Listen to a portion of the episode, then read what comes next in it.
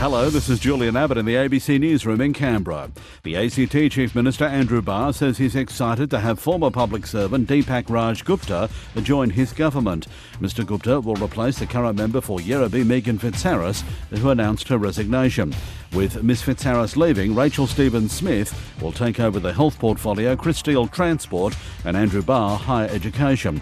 Mr Barr says he's looking forward to having Mr Gupta in the Legislative Assembly. Really delighted that uh, the Deepak will uh, be nominating for uh, the casual vacancy that will arise uh, once Meegan Fitzharris uh, leaves the Assembly. A Canberra home designed by one of Australia's best known architects has been removed from the Heritage Register after opposition from the current owner. Jordan Hayne reports. Harry Seidler would go on to become a leading architect, but in the early 1950s he was an up and comer commissioned to design a home in the Canberra suburb of Deakin.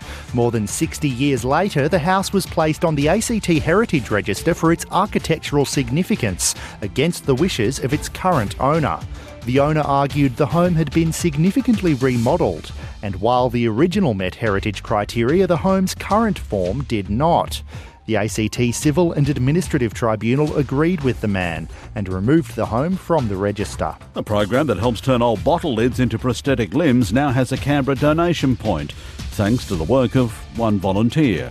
Lids for Kids collects the recycled plastic and sends it to a company in Melbourne where it's used to create the prosthetics for children in developing countries. Timothy Miller established the program and says the Canberra community has been fantastic. The first 48 hours, we had eight cafes volunteered to collect not only collect the lids from the, all the milk cartons that they go through each day, but also offered to be a collection point for their suburb. And the Raiders are Darwin bound for Saturday's Parramatta game. The Raiders won their last three before the bye last weekend, and they have a bye again in round 16.